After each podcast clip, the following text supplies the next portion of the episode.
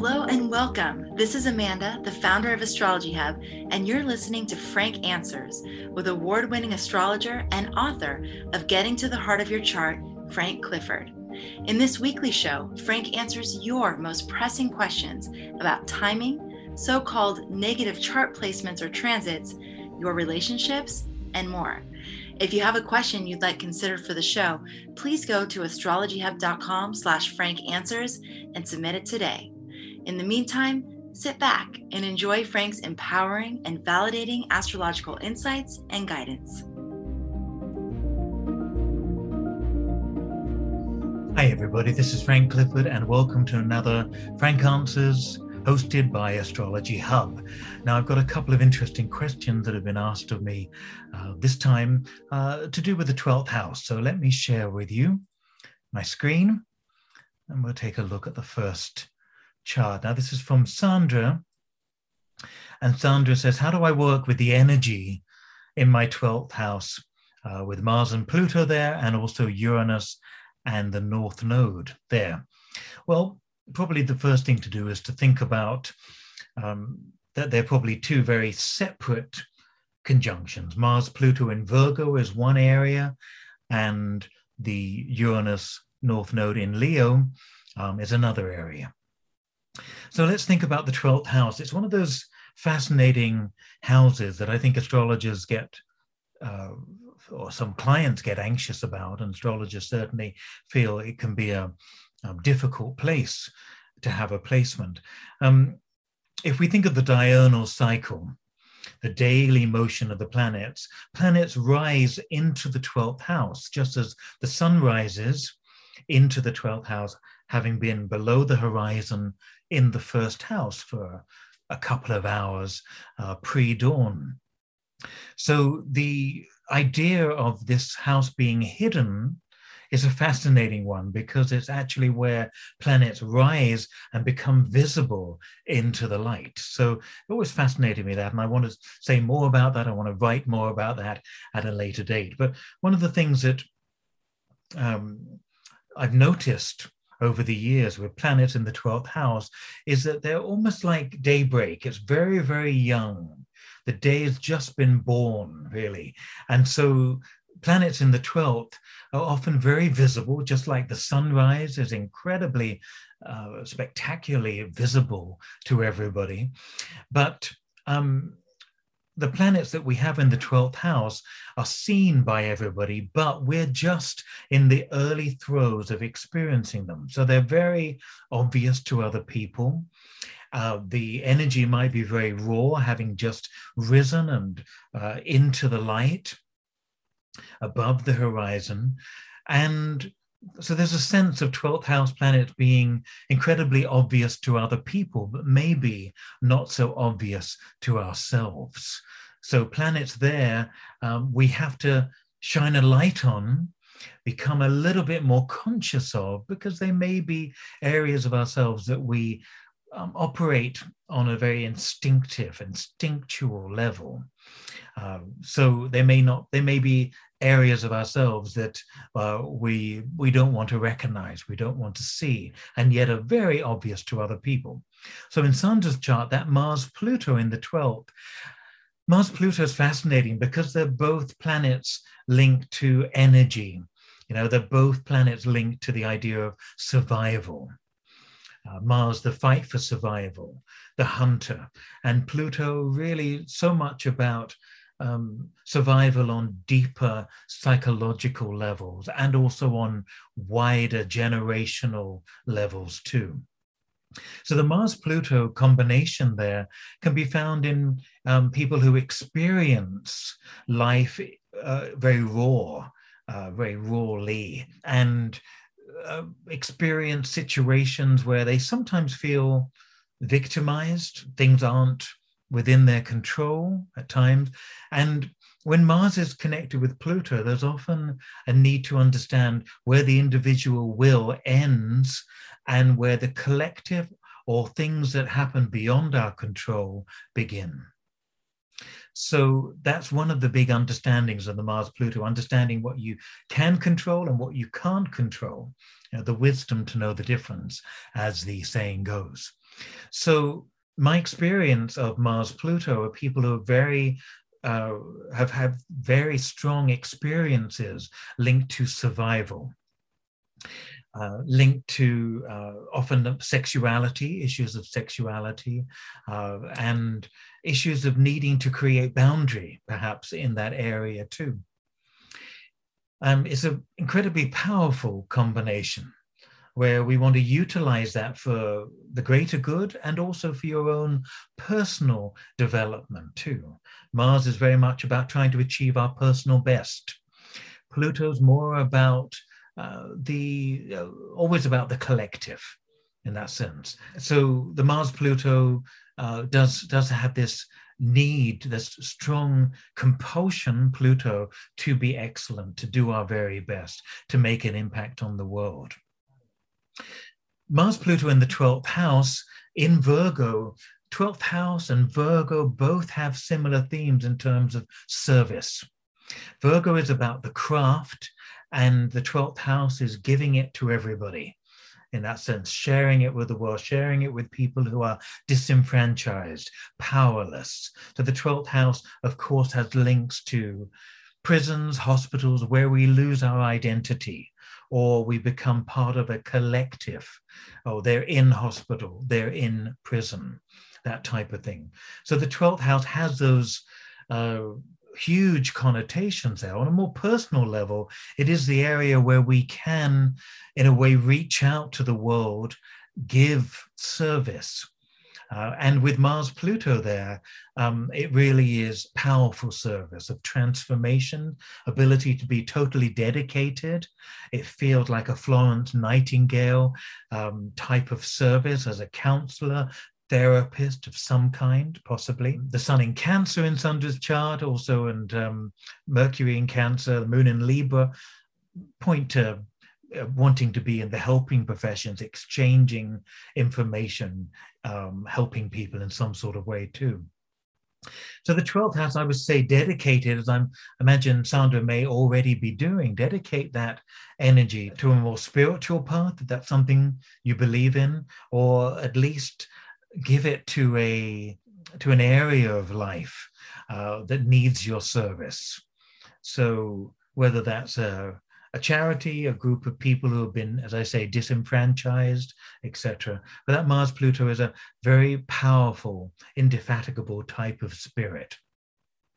Now, the Uranus and the North Node are interesting because, in many ways, you know, we we have again got used to thinking of the North Node in terms of spiritual, past life, karmic areas.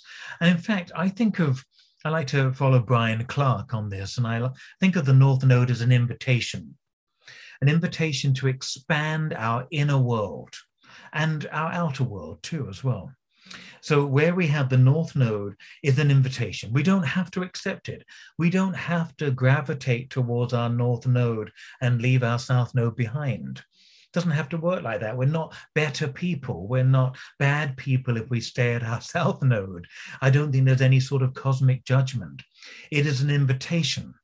The south node is like a library of knowledge, a storehouse of your gifts, the things that you naturally know how to do. The north node is a challenge.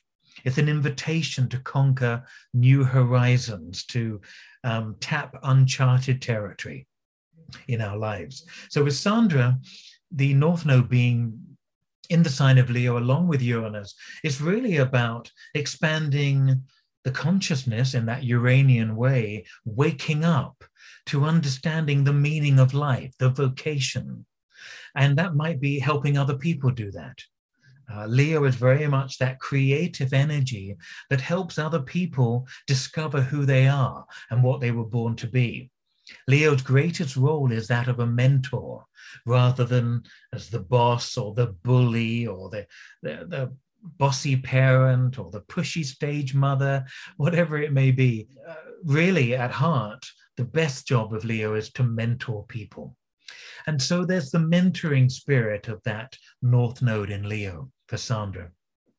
And Uranus, being nearby, says, do it with alternatives.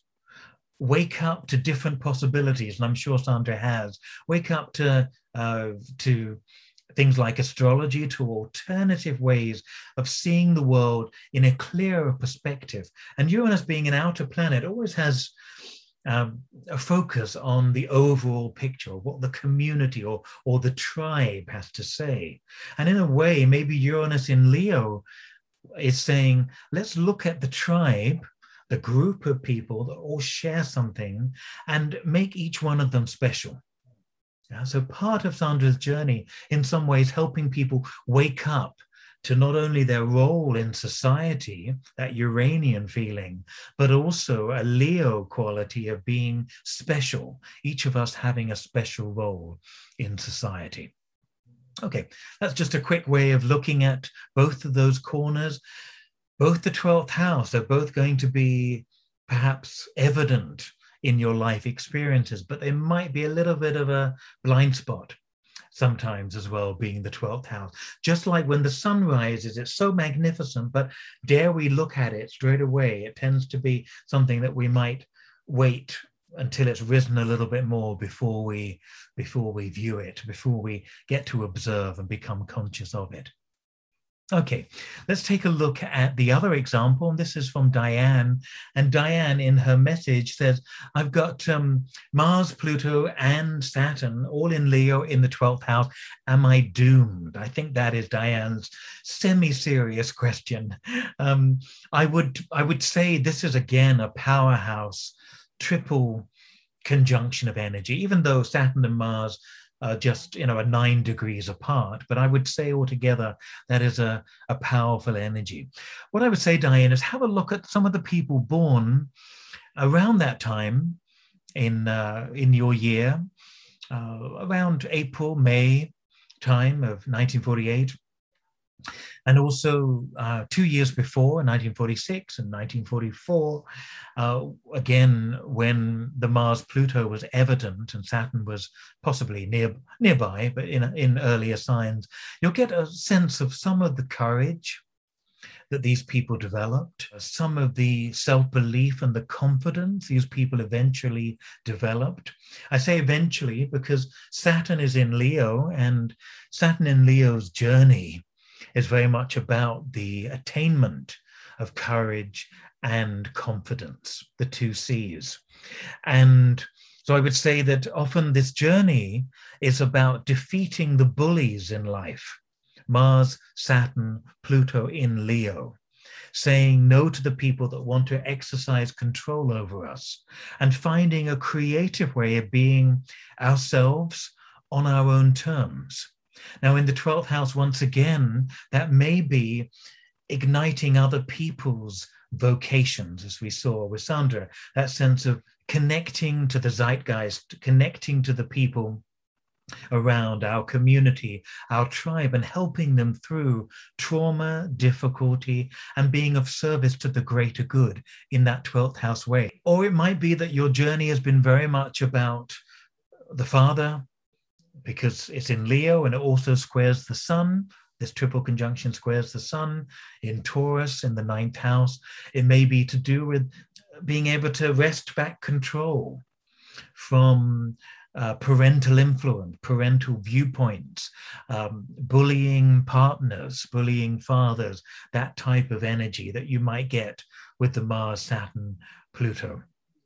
At best, that energy again is the mentor, where you've had somebody who's really encouraged you to be confident, to be um, uh, in yourself and comfortable with yourself. But often with these dynamics, it can be a start of uh, the early early expression of this can be more difficult in order for perhaps for us to uh, learn and develop uh, in different ways and to em- learn how to empower ourselves and then later to empower other people.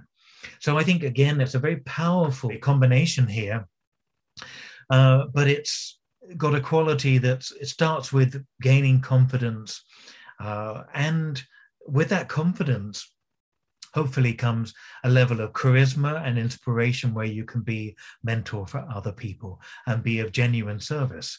Uh, and um, I hope that rings true, Dianne. Um, I certainly uh, don't feel you're doomed. Um, it certainly, in some books, could read like that. Uh, I think because the 12th house has such a negative reputation as the eighth house does. But you know that every, as I'm always saying, every placement, every sign, planet, house has a variety of expression or variety of areas in life that it's connected to. And you just need to go onto a place like astrodatabank.com and look up some of the people that you admire, some of the celebrities, people in history. Look at their planets, look what they did against all odds, or look what they did to turn their life around.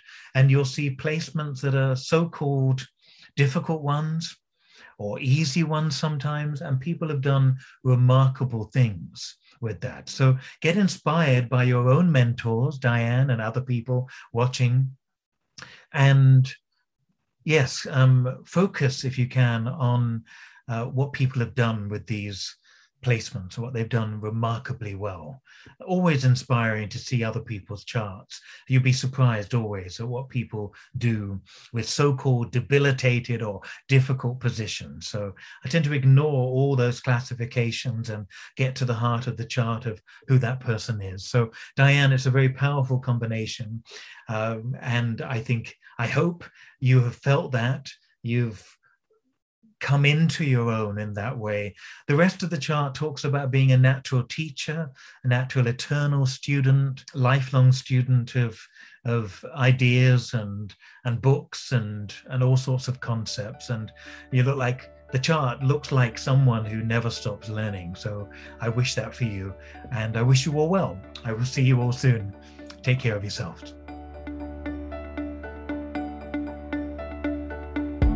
Hi there, this is Amanda from Astrology Hub, and I have some exciting news to share with you.